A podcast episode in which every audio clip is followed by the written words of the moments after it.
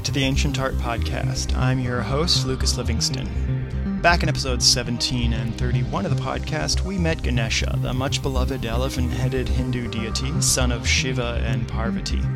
There's such a rich spiritual narrative and artistic tradition surrounding Lord Ganesha that this delightful, pot bellied fella deserves some more attention. It's especially poignant now as the annual celebration of Ganesha Chaturthi, the 11 day festival of Ganesha's birth, has just come to a close.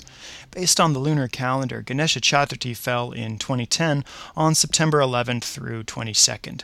In this popular festival, celebrated throughout much of India and in Hindu communities across the world, devotees flock to temples to pay their respect to Ganesha. Huge statues of the god are paraded through the streets with singing and dancing. Temple icons receive offerings of candy, incense, flour, money, and food, especially coconuts and bananas.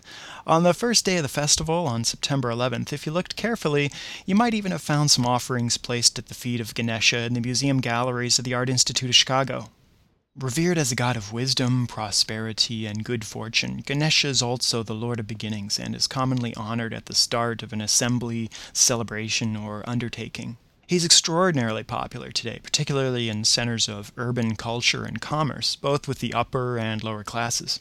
It was his attribution as the god of every man that led the Indian nationalist Lokmanya Tilak in 1893 to transform the Ganesha Chaturthi festival from a private household event into a grand public celebration. It was an attempt to build a new grassroots unity between the Brahmin and non Brahmin classes through a mutual context.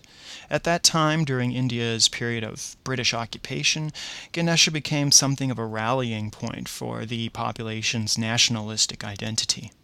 The Art Institute has a few spectacular images of Ganesha on display a couple great ones from the 10th century and the 16th or 17th century expressively represent the many armed god dancing. You often see Ganesha getting down, and rightly so. Kids love to dance, and Ganesha is no exception. This cheerful child of Shiva and Parvati has a rather unusual birth, which also helps to explain how he happened to get the elephant head.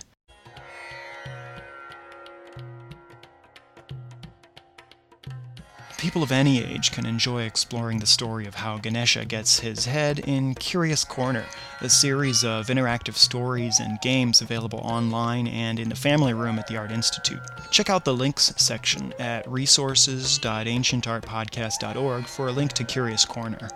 Some listeners might also remember the kids' exhibition from a few years ago, Faces, Places, and Inner Spaces, where you could listen to a recording of kids telling the story. The beautiful thing about the Hindu narrative tradition, as with many other narrative traditions, is that you find different versions of the same story. But the story for how Ganesha got his elephant head usually begins with his parents, Parvati and Shiva. When Shiva, the supreme yogi, would go off on long periods of spiritual exploration and meditation high in the mountains of the Himalayas, poor Parvati began to feel very lonely at home in their palace on Mount Kailash. While taking a bath, Parvati washed the dirt from her body and used, it to form, a baby, boy. As the years passed, the boy grew into a young man who did not know his father, but loved his mother so much that he wanted to help her in every way. One spring morning, Parvati asked her son to stand guard at the entrance to her bath.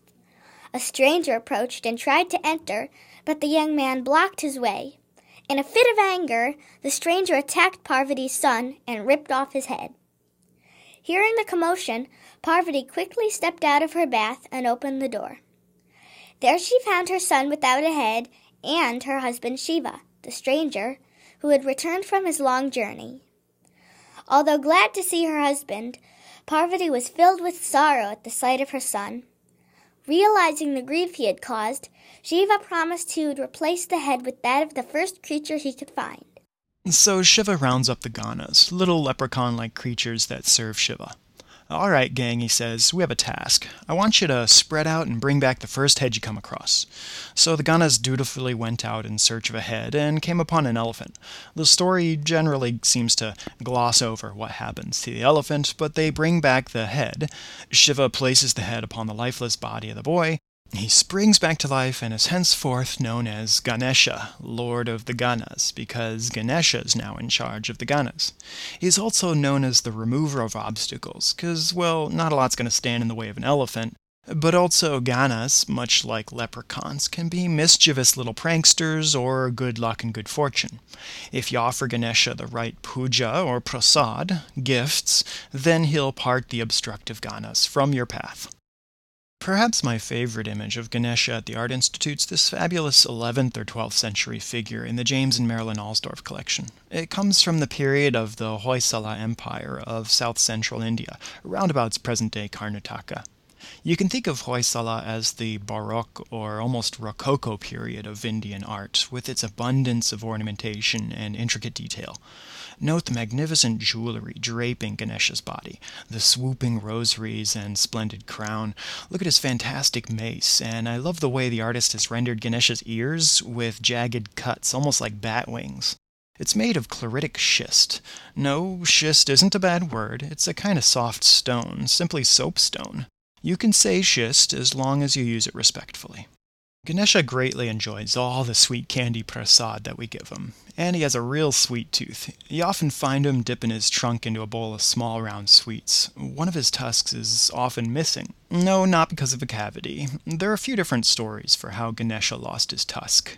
One rather pious version mentions the great Vedic sage Vyasa, the traditional author of the Mahabharata, and also a character in that same Hindu epic story and spiritual work.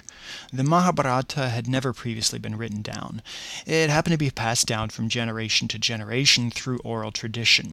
Ganesha heard that Vyasa was going to recite the Mahabharata, and he thought that this would be an excellent opportunity finally to transcribe the work.